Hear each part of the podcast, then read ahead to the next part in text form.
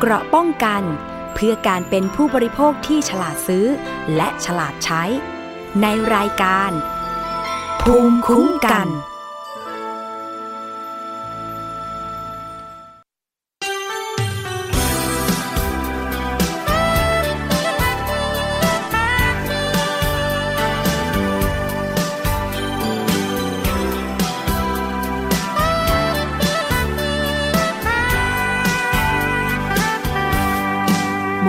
จางและควัน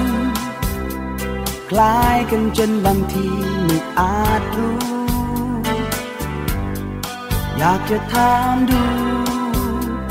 ว่าเธอเป็นอย่างหมอกหรือควันหมอกจะงดงามและทำให้เลือกเย็น แสนจะเย็นสบายเมื่อยามเช้า ถ้าเป็นควันไฟ ถึงจะบางเบาหากเข้าในตาเรา ก็คงจะทำให้เสียน้ำตา เธอเป็นยังไงจึงอยากรู้ เพราะฉันดูเธอไม่ออกยังคงไม่เข้าใจ บางทีเธอเป็นจึงหมอกขาว แล้วบางคราวเธอเป็นเหมือนควัน ฉันนั้นชักไม่มั่นใจ เพราะถ้าฉันต้องเสี่ยงกับควันไฟ ใจถอนตัวเราว่ากลัวจะเสียน้ำตา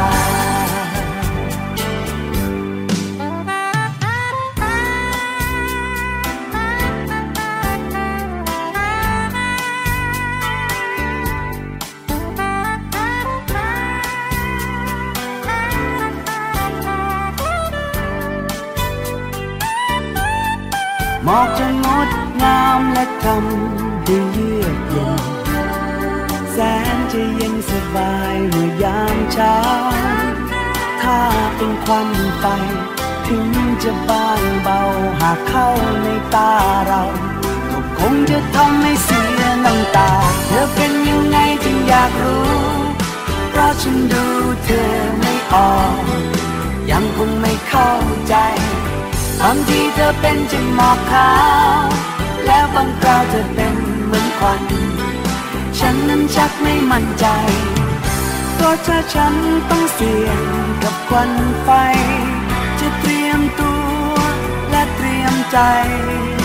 ถอนตัว เพราะว่ากลัวจะเสียน้ำตาถอนตัว เพราะว่ากลัวจะเสีย จะถอนตัวก็เพราะว่ากลัวจะเสียน้ำตา สวัสดีค่ะ คุณผู้ฟังขอต้อนรับเข้าสู่รายการภูมิคุ้มกันรายการเพื่อผู้บริโภคนะคะ วันนี้จะเจอกับดิฉันชนาทิพไพรพงศ์ทางวิทยุไทย PBS หรือไทย PBS Podcast กันได้เช่นเคยนะคะ วันนี้เริ่มต้นด้วยเพลง หมอกหรือควันค่ะคุณผู้ฟัง ก็เป็นสถานการณ์ ควันฝุ่นนะคะที่เกิดขึ้น บางคนก็เริ่มชินแล้วนะคะ แต่ว่าบางคนบอกมีเป็นช่วงๆเหมือนกันที่รู้สึกว่าไม่สบายเนื้อไม่สบายตัว โดยเฉพาะคนที่ป่วยเป็นภูมิแพ้นะคะ ทั่วกรุงเทพและปริมณฑลค่ะ ยังไงก็ เวลาออกกลางแจ้งนะคะ เตือนบุตรหลานด้วยก็แล้วกัน เพราะว่า น้องๆ เวลาไปโรงเรียนเนี่ยก็มักจะชอบไปเล่น ตามสนามฟุตบอล สนามบาสเกตบอล ซึ่งเป็นพื้นที่โล่งแจ้งใช่ไหมคะ อย่าลืมให้เด็กๆพก หน้ากากนะคะที่กันฝุ่น PM 2.5 ได้ด้วยค่ะ เพราะว่าเริ่มมีผลกระทบต่อสุขภาพแล้วนะคะอะอันนี้ก็ฝากเตือนย้ำเตือนกันสำหรับในช่วงที่เมืองไทยค่อนข้างมีอากาศ แปรปรวนนะคะ เดี๋ยวฝนตก เดี๋ยวลูกเห็บตก ถ้าเป็นกรุงเทพปริมณฑลก็ร้อนสลับกับมีฝุ่น PM 2.5 หนาแน่น ถึงแม้ว่าจะวัดได้ในระดับที่ไม่ถึง 100 นะคะ แต่ในระดับแค่ 60 กว่านี่ก็ ถือว่าส่งผลกระทบกับสุขภาพแล้ว เสียงดิฉันยังกลับมาไม่เป็นปกติเลยนะคะ เพราะว่าช่วงก่อนนั้น โดนไข้หวัดงอมแงมเหมือนกัน เป็นหวัดลงคอค่ะ เชื้อโรคมันลงไปในเส้นเสียงนะคะ ก็ลำบากหน่อยสำหรับคนที่มีอาชีพในการใช้เสียงแบบดิฉันนะคะ เพราะฉะนั้นคุณผู้ฟังก็รักษาสุขภาพด้วยกันแล้วกันค่ะ มาถึงอีกเรื่องหนึ่งนะคะ เรื่องของน้ำประปา ช่วงนี้ใครใช้น้ำประปาหรือว่าได้ดื่มน้ำประปาแล้ว รู้สึกว่าน้ำมันแปลงๆกล่อยๆไหม ดิฉันก็รู้สึกนะ อันนี้อยู่เขตบางกะปิ ถนนรามคำแหงนะคะ แต่บางคนบอก อืม ดิฉันลิ้นเพี้ยนหรือเปล่า ไม่น่าจะเกี่ยวนะคะ เพราะว่าตอนนี้เนี่ย มีปัญหาน้ำเค็มจากสภาวะน้ำทะเลหนุน ส่งผลกระทบต่อการผลิตน้ำประปาที่ใช้ในการอุปโภคบริโภคค่ะ แต่ว่าผู้บริโภคไม่ต้องตกใจไป เพราะว่ากรมอนามัยระบุว่าน้ำประปาเค็ม อาจทำให้น้ำนั้นมีรสกร่อย แต่ว่าประชาชนนั้นสามารถบริโภคได้ ไม่ส่งผลกระทบต่อสุขภาพนะคะ พร้อมกับย้ำผู้ป่วยโรคไตที่รับบริการฟอกไตที่โรงพยาบาลไม่ต้องกังวล โรงพยาบาลทุกแห่งมีระบบการกรองน้ำที่ได้มาตรฐานและมีประสิทธิภาพค่ะแพทย์หญิงพันพิมลวิปุลากร อธิบดีกรมอนามัยนะคะ ระบุว่า ภาวะน้ำประปาเค็ม อาจทำให้น้ำมีรสกร่อย ซึ่งองค์การอนามัยโลกนะคะกำหนดค่าน้ำประปา ควรมีโซเดียมไม่เกิน 200 มิลลิกรัมต่อลิตร และคลอไรด์ไม่เกิน 250 มิลลิกรัมต่อลิตร แต่ปัจจุบันค่ะ น้ำประปามีโซเดียม 100ถึง150 มิลลิกรัมต่อลิตร ดังนั้นประชาชนยังสามารถดื่มได้ โดยไม่ส่งผลกระทบต่อสุขภาพนะคะ พร้อมกับย้ำว่าผู้ป่วยโรคไตที่รับบริการฟอกไตที่โรงพยาบาลไม่ต้องกังวลค่ะ โรงพยาบาลทุกแห่ง มีระบบกรองน้ำที่ได้มาตรฐาน และมีประสิทธิภาพนะคะ ประชาชนในเขตกรุงเทพก็ได้รับผลกระทบจากน้ำประปากร่อยเช่นเดียวกันนะคะ ทำให้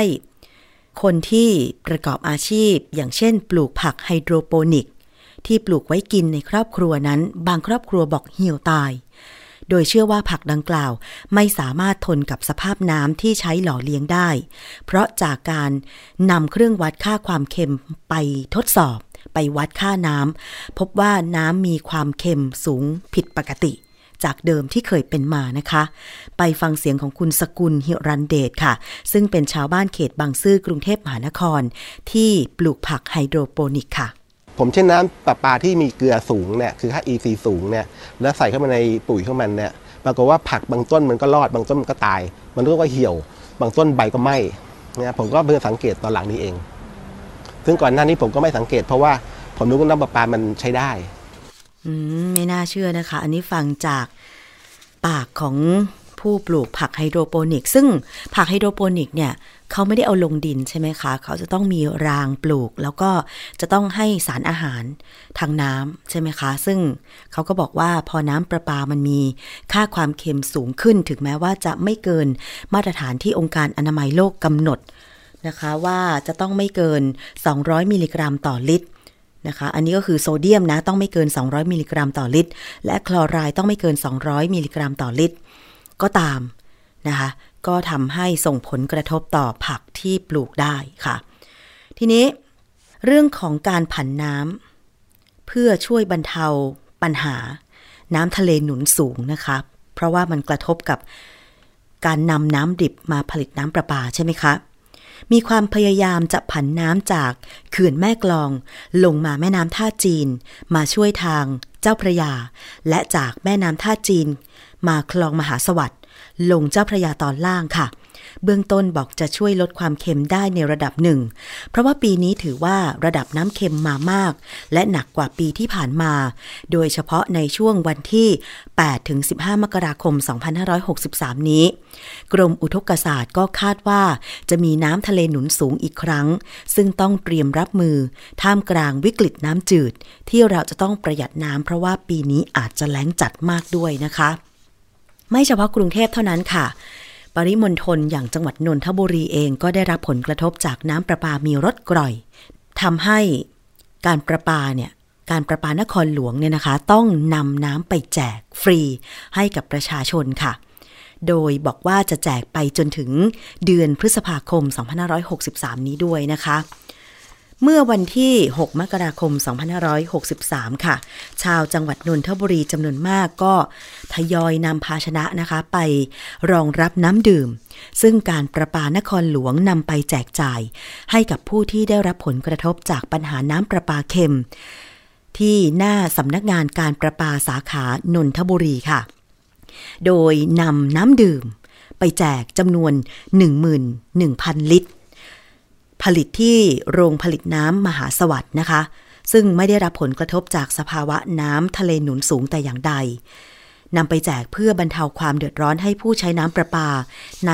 จังหวัดนนทบุรีค่ะ ซึ่งกำลังประสบปัญหาน้ำประปาเค็ม เหมือนเช่นเดียวกับกรุงเทพนะคะ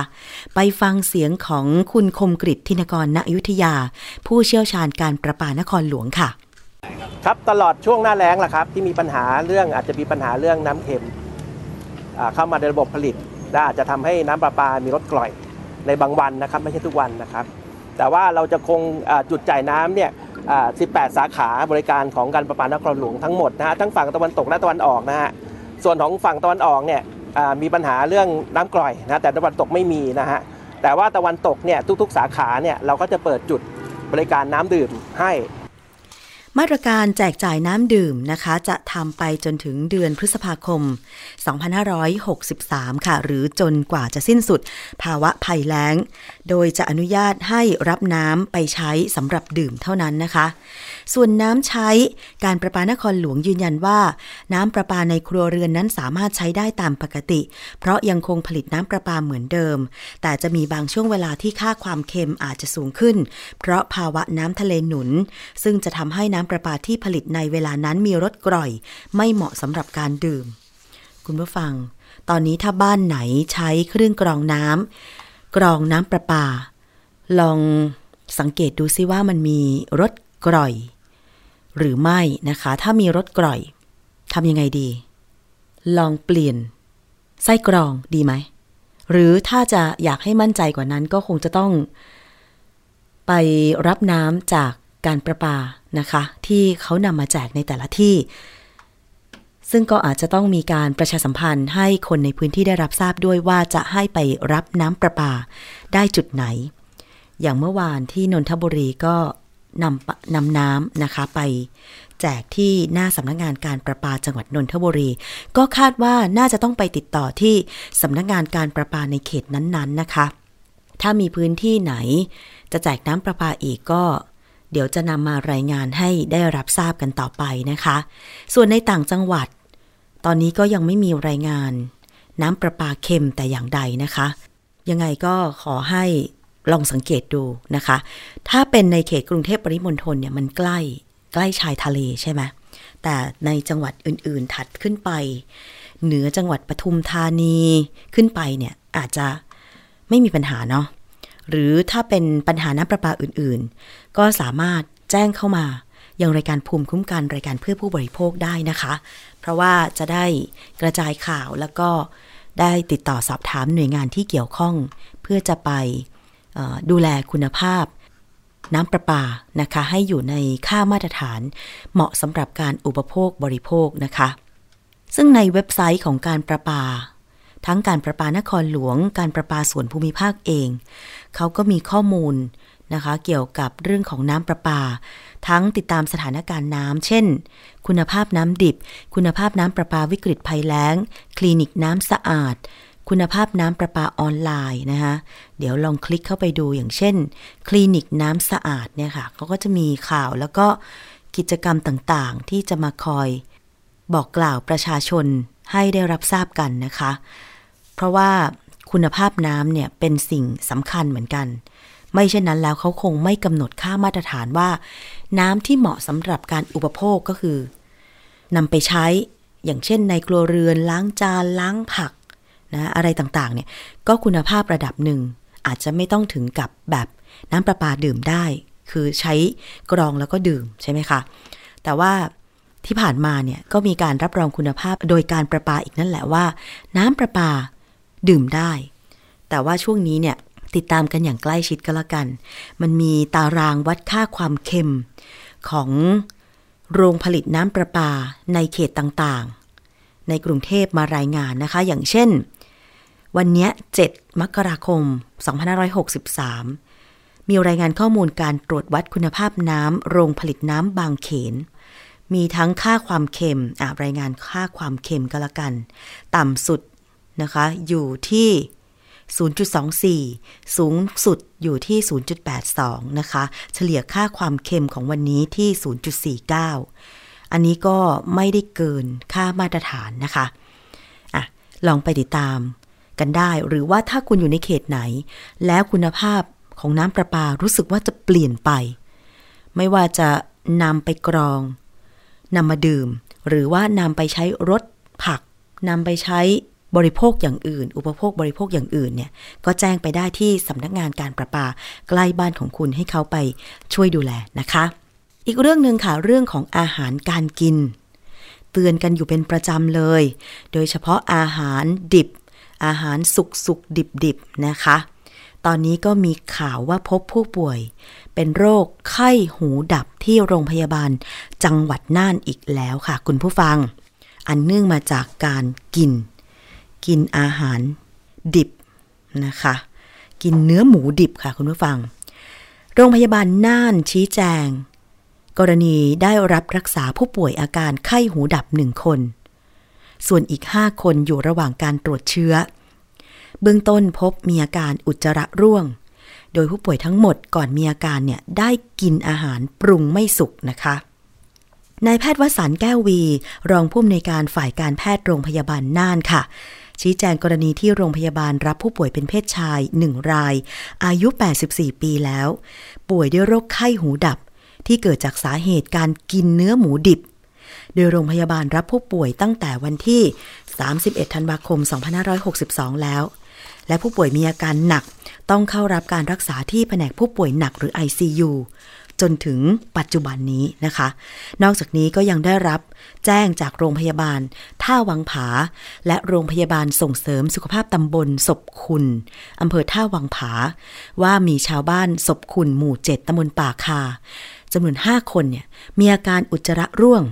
ซึ่งเกิดจากการซื้อเนื้อหมูในอำเภอไปทำลาบดิบกิน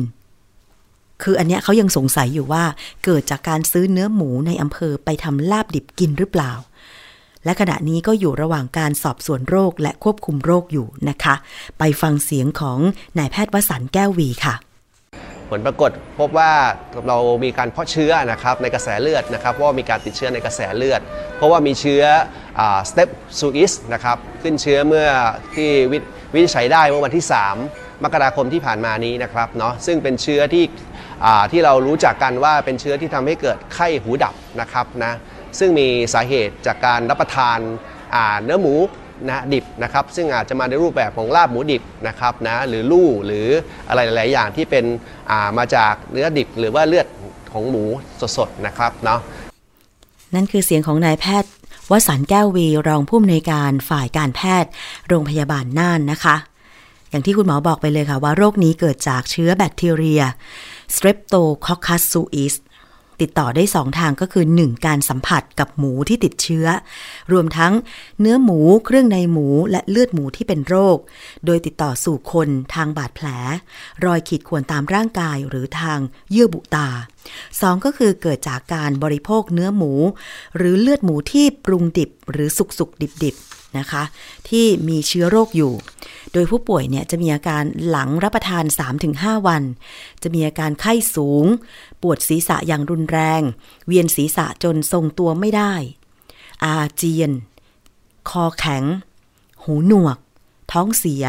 ปวดเมื่อยกล้ามเนื้อนะคะ ถ้าใครมีอาการเหล่านี้เนี่ยขอให้รีบไปพบแพทย์ทันที และบอกประวัติให้ครบถ้วนว่า ได้กินหมูดิบเนื้อดิบอะไรดิบมาหรือเปล่า เพราะว่าหากแพทย์ พบและวินิจฉัยได้เร็ว ก็จะช่วยลดอาการ อัตราการเกิดหูหนวกและการเสียชีวิตลงได้คุณผู้ฟัง การกินเนื้อดิบไม่ว่าจะเป็นเนื้อหมู เนื้อวัว เนื้อควาย เนื้อเก้ง เนื้อกวาง เนื้ออะไรก็ตาม มีโอกาสเสี่ยงสูง ที่จะได้รับเชื้อ Streptococcus suis นะคะ ที่ทำให้ป่วยเป็นโรคไข้หูดับ คือถ้ามีอาการไม่มาก ก็อาจจะไม่ต้องกับหูหนวกหูดับนะคะ แต่ถ้ามีอาการมากนี้ก็ไม่แน่เหมือนกัน ฟังคำเตือนของคุณหมอไว้นะคะ ปรุงสุกเธอค่ะ อย่าไปกินดิบหรือสุกๆดิบๆเลย ตอนนี้เชื้อโรคมันกลายพันธุ์ มันสามารถที่จะแบบแปลงร่างเป็นอะไรก็ได้ ทำให้มันสุกไว้ก่อนฆ่าเชื้อโรคซะก่อนก่อนที่จะบริโภคนะคะ จะปลอดภัยกว่าค่ะ ด้วยความปรารถนาดีจากรายการภูมิคุ้มกัน รายการเพื่อผู้บริโภคนะคะ มีอีกเรื่องหนึ่งค่ะ ไปที่เมืองนอกกันบ้าง กรณีที่พบความชำรุดบกพร่องของสินค้า ผู้ผลิตก็ต้องรับผิดชอบไม่ว่าจะเป็นการเรียกคืนเพื่อตรวจสอบ ถ้ามีปัญหาจริงก็ต้องเรียกคืนเพื่อซ่อมแซม หรือจัดการอย่างใดอย่างหนึ่ง ให้แก่ผู้บริโภคใช่ไหมคะ ล่าสุดนี้ค่ะ มีการเรียกคืนรถเบนซ์ Mercedes-Benz กว่า 700,000 คันในสหรัฐอเมริกา เนื่องจากพบว่า Sunroof มีปัญหานะคะ บริษัทรถยนต์ Daimler ของเยอรมนีค่ะ จะเรียกคืนรถยนต์ Mercedes-Benz ซึ่งอยู่ในเครือ Daimler จำนวน 744,000 คัน ในสหรัฐอเมริกา เนื่องจากปัญหากระจก Sunroof นะคะ ซึ่ง Daimler ออกแถลงการณ์เรื่อง เกี่ยวกับเรื่องนี้นะคะ ระบุว่ารถ Mercedes-Benz ที่มีปัญหาต้องถูกเรียกคืนมีกว่า 20 รุ่น ในกลุ่ม C-Class CLK CLS แล้วก็ E-Class ที่ผลิตในช่วงปีคศ 2001 ถึง 2011 อันนี้เป็นตามรายงานของรอยเตอร์สนะคะ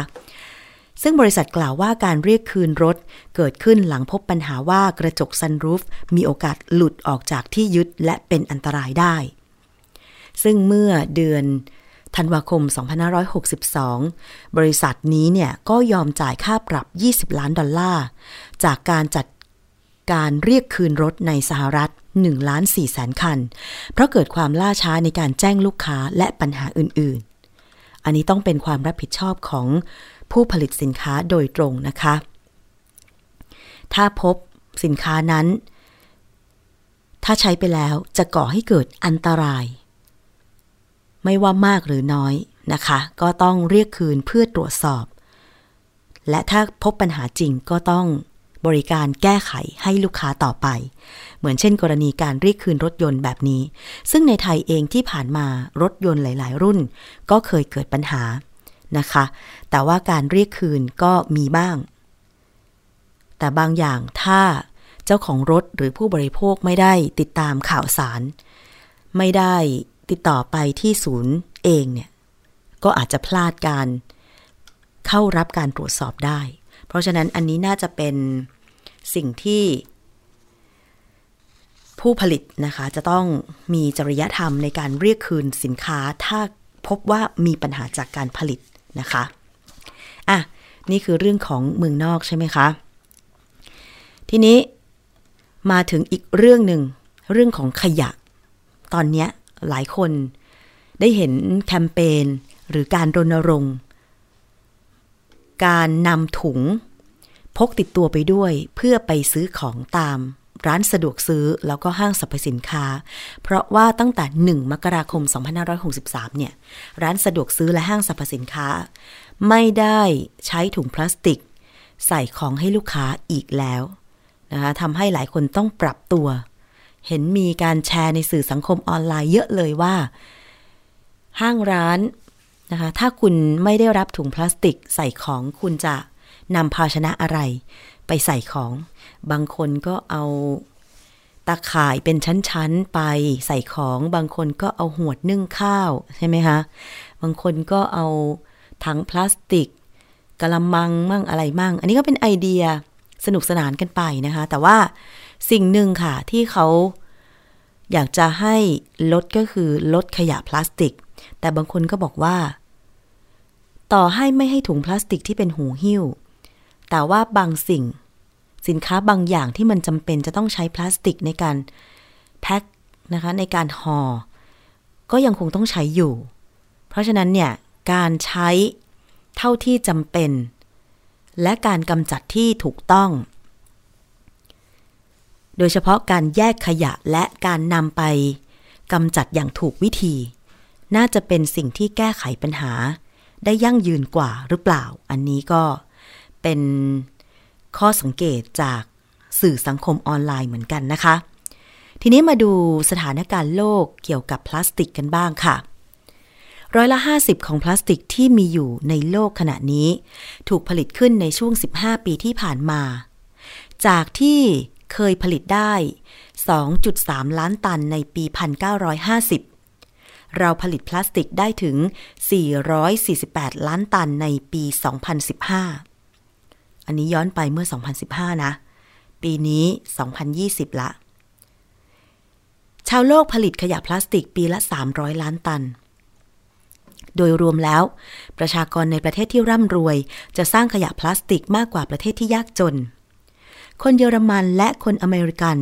ทิ้งขยะมากกว่าคนในอินเดียและเคนยาถึง 10 เท่า แน่นอนว่าขยะที่เกิดขึ้น มักจะถูกส่งออกไปยังประเทศที่กำลังพัฒนา แต่แนวโน้มอาจจะเปลี่ยนไปเมื่อหลายประเทศประกาศยกเลิกการนำเข้าขยะ แต่ในไทยตอนนี้เนี่ย ข้อมูลก็มีออกมาว่า ขยะที่คนไทยใช้ แล้วนำไปขายให้คนรับซื้อของเก่า ตอนนี้ราคาของเก่าราคา พลาสติก ไม่ได้สูง จนอาจจะทำให้คนที่เก็บขยะขาย หรือค้าของเก่า อาจจะต้องไปทำอาชีพอื่น เพราะว่าขายขยะไม่ได้ราคา เพราะว่ามันมีการนำเข้าขยะมาจากประเทศอื่นกำลังเป็นข้อมูลที่หลายฝ่าย ออกมาให้ข้อมูลกันนะคะ แล้วก็เรียกร้องให้รัฐบาลนั้นเนี่ยยกเลิกการนำเข้าขยะด้วย แต่เดี๋ยวความคืบหน้าจะเป็นอย่างไรต้องติดตามกันต่อนะคะ เพราะบางคนบอกว่าลำพังโดยเฉพาะขยะที่คนไทยใช้ ขยะพลาสติก แก้วพลาสติก ขวดพลาสติก ต่างๆ เนี่ยมันก็มากพออยู่แล้วนะคะ แล้วถ้าเกิดรับขยะจากประเทศอื่นมากำจัดที่นี่อีก มันจะยิ่งไปกันใหญ่นะคะ ในปีคศ 2017 ย้อนไปเมื่อ 3 ปีที่แล้ว คนยุโรปสร้างขยะพลาสติกจากบรรจุภัณฑ์เฉลี่ยปีละ 32.74 กิโลกรัม ในนั้นมีถ้วยกาแฟแบบใช้ครั้งเดียวทิ้งอยู่ 16,000 ล้านใบ อันนี้เป็นข้อมูลมาจากเว็บไซต์ www.statista.com นะคะ และถึงแม้จะบริหารจัดการขยะได้ดีกว่าที่อื่น ร้อยละ 60 ของขยะในยุโรป ก็ยังไม่ถูกนำมาใช้ซ้ำหรือรีไซเคิลนะคะ อันนี้เป็นข้อมูลของยุโรปค่ะ ร้อยละ 30 ของขยะจากครัวเรือน และสำนักงานในอเมริกา เป็นขยะจากบรรจุภัณฑ์ก็คือกล่องหีบห่ออะไรต่างๆ ข้อมูลจาก Ocean Conservancy ในปี 2017 ระบุว่าร้อยละ 60 ของขยะพลาสติกในทะเลมาจากจีน และ 4 ประเทศในอาเซียน คือไทย เวียดนาม ฟิลิปปินส์ และอินโดนีเซียนะคะ แม่น้ำคงคาอันศักดิ์สิทธิ์แห่งชมพูทวีป รองรับขยะพลาสติกปีละ 540 ล้านกิโลกรัม ข้อมูลจาก Alliance to End Plastic ระบุว่า มีเพียงร้อยละ 9 ของพลาสติกที่ผลิตขึ้นมาเท่านั้น ที่สามารถนำกลับมาใช้ได้ใหม่ น้อยมากเลยทีเดียวนะคะคุณผู้ฟัง เพราะฉะนั้นตอนนี้คือสถานการณ์โลกของพลาสติกค่ะ เราจะ ทำอย่างไรได้อีกในการที่จะลดใช้บรรจุภัณฑ์ที่เป็นพลาสติก คือตอนนี้มันก็มีความจำเป็นบางส่วน แต่บางส่วนคือ อย่างขนมเล็กๆ น้อยๆ ชิ้นเล็ก ๆ อย่างเงี้ยค่ะ มันมีบรรจุภัณฑ์ที่สวยงาม แล้วส่วนมากก็ทำมาจากพลาสติก คุณเคยเห็นขนมของญี่ปุ่นไหมคะ คือบรรจุภัณฑ์เขาสวยงาม แต่ว่า ลองสังเกตดูว่ามันคือ พลาสติกใช่ไหม มันจะมีบรรจุภัณฑ์อะไรไหมที่ถูกพัฒนาขึ้น ที่ไม่ทำมาจากพลาสติก แต่มีความคงทนพอที่จะรักษาความสะอาดของขนมหรืออาหารนั้น เออ เราจะช่วยกันตรงนี้ได้ยังไงคุณผู้ฟัง จริง ๆ แล้วปกติเนี่ย ดิฉันก็ดื่มกาแฟ เป็นกาแฟสดกาแฟเย็นวันละหนึ่งแก้ว ก็เคยมีเหมือนกันที่คิดว่า เราจะลดขยะเป็นแก้วพลาสติก จากการที่เราไปซื้อกาแฟดื่ม ด้วยการนำแก้วไปเอง หลายคนก็ทำแบบนี้แล้วนะคะ แต่บางทีนำแก้วไปเองก็ บางทีลืมอะไรอย่างเงี้ยอะเดี๋ยวจะพยายามก็แล้วกัน แต่ถ้าร้านค้าไหนที่ต้องนับ นับแก้ว ตามจำนวนที่ขายเพื่อป้องกันไม่ให้ทุจริตอะไรอย่างเงี้ยนะคะ ก็ว่ากันไปเรื่องหนึ่ง แต่ถ้าเป็นไปได้ถ้าร้านไหน เจ้าของขายเองสามารถคุม เรื่องของจำนวนการผลิตได้อะไรอย่างเงี้ย ก็น่าจะให้ลูกค้านำแก้วไป ใส่กาแฟเองก็ดีไม่น้อยนะคะ อย่างร้านค้าภายในไทย PBS นี่ก็ สามารถให้พนักงานนำแก้ว ไปใส่กาแฟได้นะคะ เป็นการลดการใช้ ขยะพลาสติกค่ะ ก็ดีนะคะ คุณผู้ฟังตอนนี้คือดิฉันก็พยายามที่จะไม่ไม่เอาหลอดพลาสติกถ้า ถ้าไปกินตามร้านอาหารที่เขามีแก้วน้ำให้อยู่แล้วก็ไม่ใช้หลอดพลาสติก แต่ว่าที่ตอนนี้ยังใช้อยู่ ก็คือกาแฟนะคะกับหลอดพลาสติก และก็แก้วกาแฟ มันเป็นอย่างเดียวที่ตอนนี้ยังยังคงเลิกไม่ได้ ก็ใช้เท่าที่จะเป็นก็แล้วกัน ตอนนี้พยายามที่จะเอาถุงผ้าติดรถติดกระเป๋าไว้ แล้วก็ถ้าไปซื้อพวกหมูพวกเนื้ออะไรอย่างเงี้ยเขาก็จะมีถุงพลาสติกที่ให้บริการที่ห้างอยู่แล้ว ก็พยายามมัดให้มันไม่หกเลอะเทอะนะแล้วก็เอาใส่ถุงผ้ากลับมาบ้านนะคะ คือมันต้องมีวิธีแหละนะคุณผู้ฟัง เมื่อก่อนเนี่ย คนไทยเราหรือมนุษย์โลกเองก็ไม่ได้มีพลาสติกเนาะในการที่จะเป็นหีบห่อ อย่างสมัยโบราณยังเป็นหีบ อะไรนะ ที่เขาบอกว่าเป็นลังเสื้อผ้าค่ะ เป็นไม้ ใครดูหนังย้อนยุค หรือละครย้อนยุค อย่างตอนนี้เอามาฉายรีรันกันน่ะอเจ้าอะนะคะ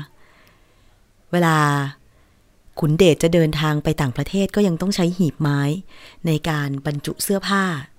หรือหีบไม้ในการบรรจุสิ่งของเพื่อเดินทาง อันนั้นก็คือก็ยังไม่มีพลาสติกใช้ใช่ไหมคะ ถือว่าเราก็สามารถอยู่มาได้ เพราะฉะนั้นเนี่ย ถ้าตอนนี้เราจะลดการใช้พลาสติกใช้เท่าที่จำเป็น ก็ไม่น่าจะกระทบกับ การใช้ชีวิตการอุปโภคบริโภคของเรามากนัก แถมยังช่วย ไม่ให้ขยะล้นโลกอีกด้วยนะคะ เอาละค่ะ นี่คือช่วงแรกของรายการภูมิคุ้มกันรายการเพื่อผู้บริโภคกับดิฉันชนาทิพไพรพงศ์ค่ะ เราไปต่อกันช่วงที่ 2 เลยดีกว่า คิดก่อนเชื่อกับดรแก้วกังสดานอภัย นักพิษวิทยาค่ะ วันนี้เราเสนอเรื่องน้ำประปาเค็มกันไปแล้วนะคะ เรามาฟังกันอีกครั้งหนึ่งว่าคนเราควรจะดื่มน้ำในปริมาณเท่าไหร่ และน้ำได้มาจากไหนนอกจากน้ำดื่มสะอาดสะอาดในอาหารจริง ๆ ก็มีน้ำด้วยนะคะ ไปฟังกันเลยกับช่วงคิดก่อนเชื่อค่ะ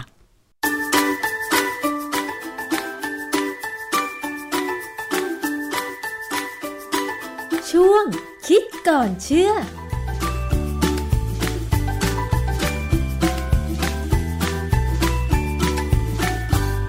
เราถูกสอนมากันตั้งแต่เด็ก ๆ แล้วว่าให้ดื่มน้ำให้มากๆนะ เพราะจะได้ไม่ขาดน้ำทีนี้ประเด็นมันอยู่ที่ว่ามากน้อยแค่ไหน ถึงจะพอดี เพราะฉะนั้นการดื่มน้ำมากเกินไปจะทำให้เกิดปัญหาไหมหรือว่าเราเราต้องมีการคำนวณหรือเปล่า ราะฉะนั้นวันนี้ผมจะเอาข้อมูลที่ว่าดื่มน้ำแค่ไหน แล้วก็มีวิธีคำนวณยังไงมาให้ดู ในบทความนั้นเขาเขียนเป็นเชิงว่า หมอจะแนะนำให้ผู้ป่วยที่ติดเชื้อ ให้ดื่มน้ำมากๆ เพื่อขับเชื้อออกจากร่างกายก็คล้าย ๆ กับเวลาเราเป็นหวัดเนี่ยหมอหมอหลายท่านก็จะบอกว่าดื่มน้ำแล้วก็นอนสบายๆพักผ่อนไป เดี๋ยวหวัดมันก็หายเอง แต่ปรากฏว่า เวลาบอกว่าดื่มน้ำมากๆเนี่ย คนก็บางทีมันนึกไม่ออกว่ามากน้อยคือคือคือเท่าไหร่ ยิ่งพอมีผู้เชี่ยวชาญจากโรงพยาบาล King College ในอังกฤษเนี่ยบอกว่าดื่มน้ำมากๆเนี่ยอาจจะเป็นอันตรายสุขภาพ ดังนั้น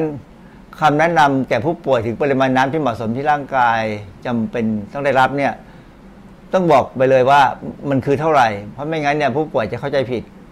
คือดื่มมากเกินไปจนถึงจุดที่ อาจจะทำให้เป็นอันตราย คือคือต้องเข้าใจว่าทุกสิ่งทุกอย่างในโลกเนี่ยไม่ว่าอะไรก็ตามมันมีทั้งประโยชน์และมีโทษ น้ำเนี่ยถ้ามากเกินไปถึงจุดหนึ่ง ก็จะทำให้ร่างกายเนี่ยทนไม่ไหวก็ก็เป็นอันตรายได้ ผมเข้าไปหาข้อมูลในเว็บต่างๆ ว่าเราควรจะดื่มน้ำสักเท่าไหร่นะฮะอันนี้ไปได้โปสเตอร์หนึ่งมา เป็นรูปมาเขาเขาให้สูตรในการคำนวณว่าร่างกายเราต้องการน้ำเขาใช้ น้ำหนักตัวเป็นปอนด์แล้วคูณด้วย factor ของเขาคือ 15 อย่างตัวผมเนี่ย ผมหนักประมาณ 150 ปอนด์พอคูณ 15 เนี่ย ผมจะได้ว่าต้องเกินดื่มน้ำวันหนึ่งประมาณ 2,250 มิลลิลิตร ก็คือ 2 ลิตรประมาณ 2 ลิตร เกือบครึ่งนะฮะ 2 ลิตรนิดหน่อยเออก็ก็คงจะอยู่ประมาณนี้และนี่ที่สำคัญคือเขาบอกว่าความต้องการส่วนบุคคลของแต่ละคนเนี่ย มันขึ้นอยู่กับว่าน้ำที่คุณกิน คุณกินอาหารมีน้ำเยอะไหม แล้วคุณดื่มน้ำเยอะไหมปริมาณเหล่านี้มันมันเป็นตัวที่จะช่วยในการเรื่องขับสารพิษ ช่วยทำให้ไม่เหน็ดเหนื่อย ช่วยทำให้สดชื่น เพราะฉะนั้นของแต่ละคนเนี่ยมันจะมีความต้องการที่ค่อนข้างจะแตกต่างกันไปนะฮะเดี๋ยวจะมีอีกสไลด์หนึ่งจะจะให้รายละเอียดบางอย่างฮะอย่างอย่างเรื่องของปริมาณน้ำเนี่ยก็หลายปีมาแล้ว นะเดือนปี2556เนี่ยท่านอธิบดีกรมการแพทย์ก็บอกว่าการดื่มน้ำเป็นสิ่งจำเป็น แต่ถ้ามากเกินไปเช่นบางคนดื่มถึงวันละหกเจ็ดลิตรเนี่ยทำให้ร่างกายได้น้ำมาก ในเวลารวดเร็วเกิดภาวะน้ำเกินหรือน้ำเป็นพิษเพราะว่าท่านอธิบดีบอกว่าน้ำมันจะไปเจือจางความพันพนของแร่ธาตุคือโซเดียมโซเดียมนี่เป็นตัวที่สำคัญนะในร่างกายเราเนี่ยเรามีโซเดียมกับโพแทสเซียมที่สำคัญมาก เกี่ยวกับระบบ ประสาทของร่างกายเราด้วยซ้ำนะเพราะนั้นถ้าบอกว่าดื่มน้ำมากไปแล้วทำให้โซเดียมเจือจางเนี่ยก็จะเกิดภาวะโซเดียมโซเดียมในเลือดต่ำแต่ความจริงทั่วไปเนี่ยในทางวิชาสรีรวิทยาเนี่ยไตเราจะเป็นตัวควบคุมอยู่ เพราะว่าถ้าน้ำมากเกินไปไตก็จะทำให้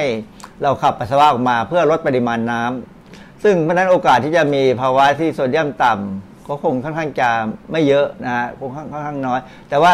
แต่ ถ้าเป็นการได้รับน้ำในปริมาณมากและรวดและอย่างในช่วงเวลาสั้นๆเนี่ยอย่างกรณีที่เคยมีกรณีนักนักเรียนนักศึกษาเนี่ยบางทีเล่นเล่นเขาเล่นไพ่กันในหอพักเนี่ย แล้วก็มีการว่าใครชนะ หรือใครแพ้ใครแพ้ต้องกินน้ำแล้วคนที่แพ้เป็นประจำต้องกินน้ำตลอดเวลาเนี่ย มีบางครั้งในต่างประเทศเนี่ยตื่นเพื่อนเจอว่าตื่นขึ้นมาแล้วตอนเช้าเนี่ยตาย เพราะว่าน้ำมันกินไปเกือบ20 ลิตร ซึ่งก็เลยทำให้ระบบเซลล์ต่างๆ ในร่างกายเนี่ยอมน้ำมากเกินไปจนเซลล์แตก อันนั้นอันนั้นคือลักษณะของความเป็นพิษของน้ำเลยนะฮะเพราะฉะนั้นอันนี้ก็เป็นที่ควรจะรู้กันว่าถ้าจะให้ดีเนี่ยไม่ควรจะพยายามดื่มน้ำปริมาณมาก ๆ ในเวลาสั้น ๆ แต่ว่าถ้าอย่างอย่างวันละหกเจ็ดลิตรแต่ความจริงก็เป็นไม่ใช่ปริมาณที่น่ากลัวดักนะฮะเพราะบางครั้งเนี่ยบางคนในภาวะที่อากาศร้อนมากและเสียเหงื่อมากต้องทำอะไรเยอะเนี่ย ค่อยๆจิบไปทั้งวันเนี่ยอาจจะได้ถึงหกเจ็ดลิตรเหมือนกัน ก็ก็แล้วแต่สถานการณ์นะแต่ถ้าเป็นวันธรรมดาแล้วถ้าเป็นวันธรรมดาเนี่ยเราอาจจะไม่ไม่ไม่ไม่ดื่มมันได้ได้ถึงขนาดนี้ เนื่องจากว่ามันไม่ได้ร้อนมาก แต่ว่าถ้าบางครั้งเนี่ยสถานการณ์บังคับเนี่ยก็คงใกล้ถึงตัวตัวเลขพวกนี้ได้รูปนี้เป็นรูปที่น่าสนใจเขาเขาทำรูปออกมาบอกเป็นว่ามีค่า LD50 LD50 นี่คือค่าที่จะบอกว่า เป็นระดับความเป็นพิษของสารแต่ละอย่าง ในว่าอย่างเช่นมันจะน้ำเท่าไหร่ที่จะทำให้สมมติว่ามีคนร้อยคนเนี่ยจะตายสักประมาณ 50 คนด้วยตัวเลขด้วยการคำนวณสถิติเนี่ยจะต้องกินน้ำสักเท่าไหร่ ก็บอกว่าตัวเลขนี่เขาออกมาว่าค่า LD50 ของน้ำเนี่ยถ้ามันคือ 6 ลิตรสำหรับคนที่น้ำหนักประมาณละ65ปอนด์ซึ่งก็ใกล้ ๆ กับน้ำหนักตัวผม ราะฉะนั้นหมายความว่าถ้าผมกินน้ำ6ลิตรต่อวันเนี่ย ผมก็มีความเสี่ยงต่อการที่จะตายด้วยน้ำมากเกินไปเนี่ย ก็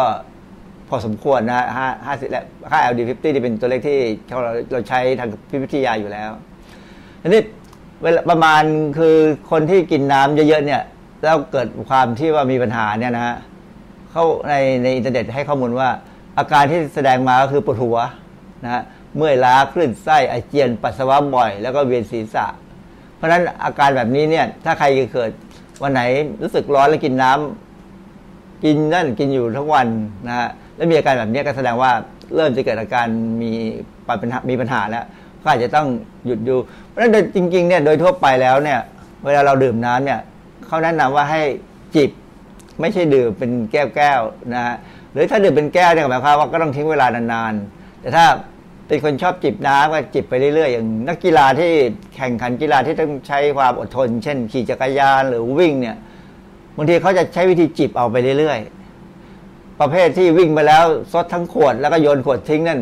ค่อนข้างผิดนะฮะไม่ใช่ถูก เพราะฉะนั้นเวลาเวลาเราดูการแข่งขันกีฬาที่ต้องใช้ความอดทนเนี่ยให้สังเกตว่านักกีฬาที่ชนะเนี่ยมักจะไม่ใช่ประเภท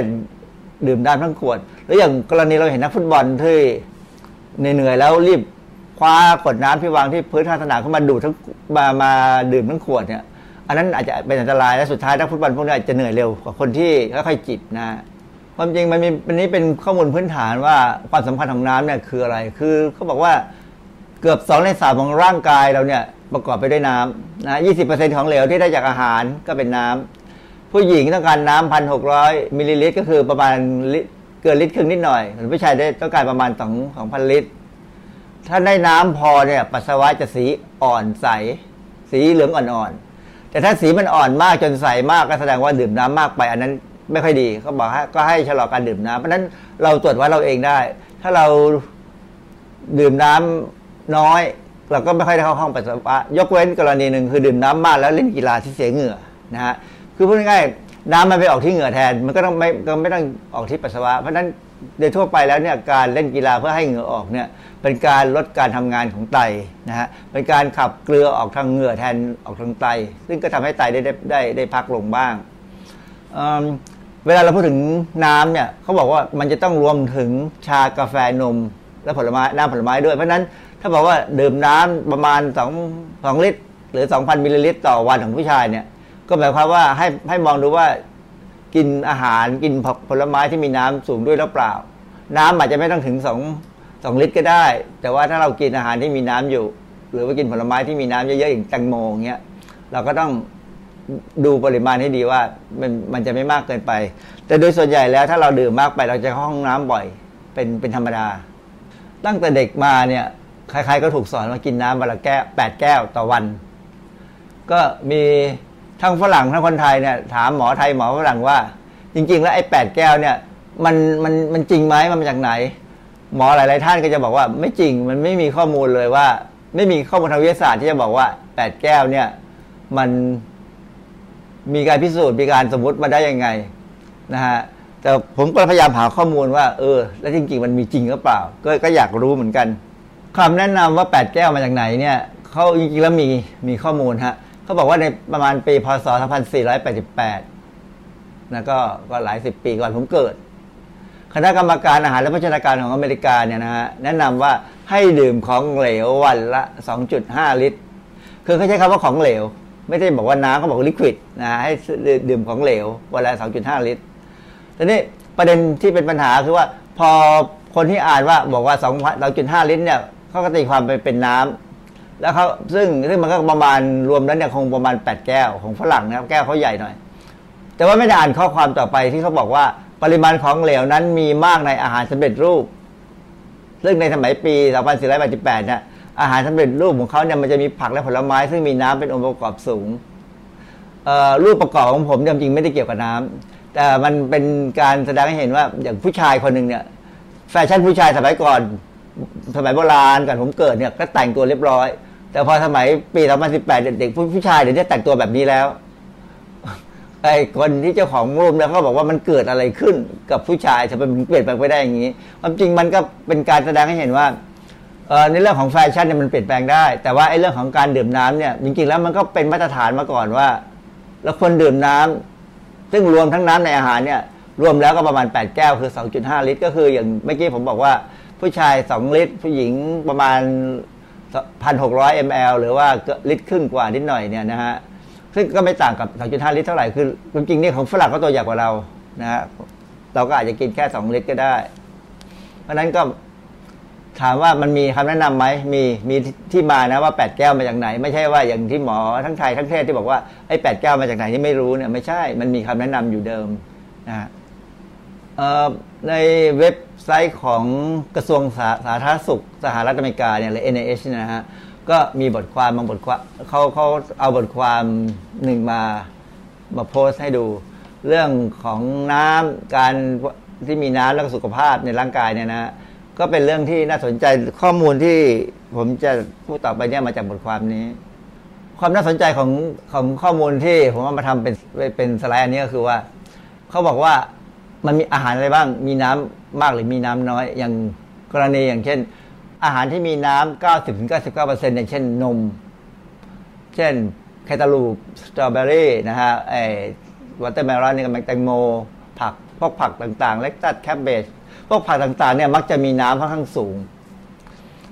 น้ำผลไม้โยเกิร์ตแอปเปิ้ลองุ่นอะไรพวกนี้จะมีน้ำสูง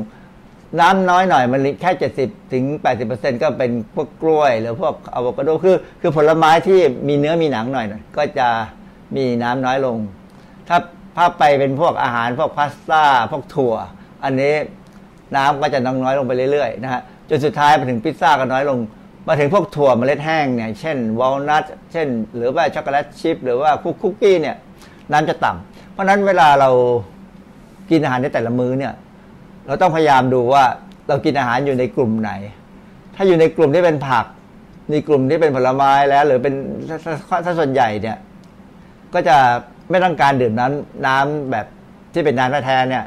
เข้าไปมากนักก็ได้ เพราะเราได้น้ำมาจากอาหารแล้ว แต่ถ้าคนที่ชอบกินของที่มีน้ำต่ำๆมีน้ำน้อยนะฮะพวกอาหารฝรั่งพวกอาหารฟาสต์ฟู้ดอะไรทั้งหลายเนี่ยจะมีน้ำน้อย พวกนี้ก็จะต้องกินน้ำให้เยอะหน่อยจะสังเกตว่าเวลาเราไปซื้อพวกฟาสต์ฟู้ดเนี่ย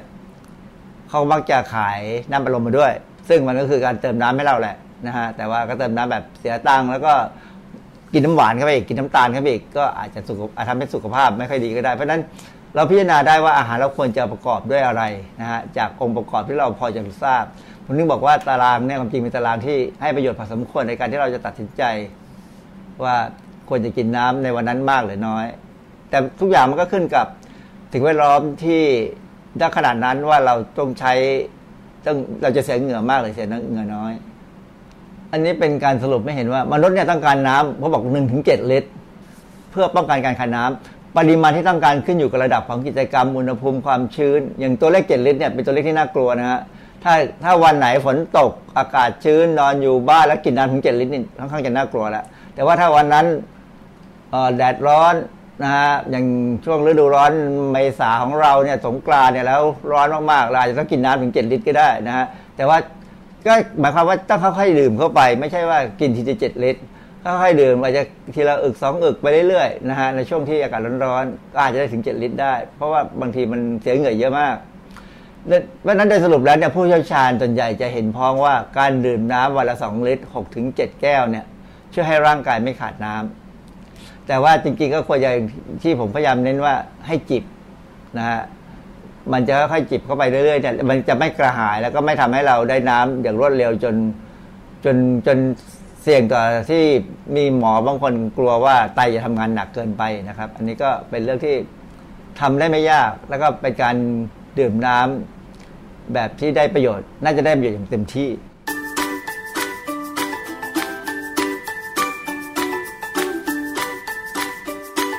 ช่วงคิดก่อนเชื่อ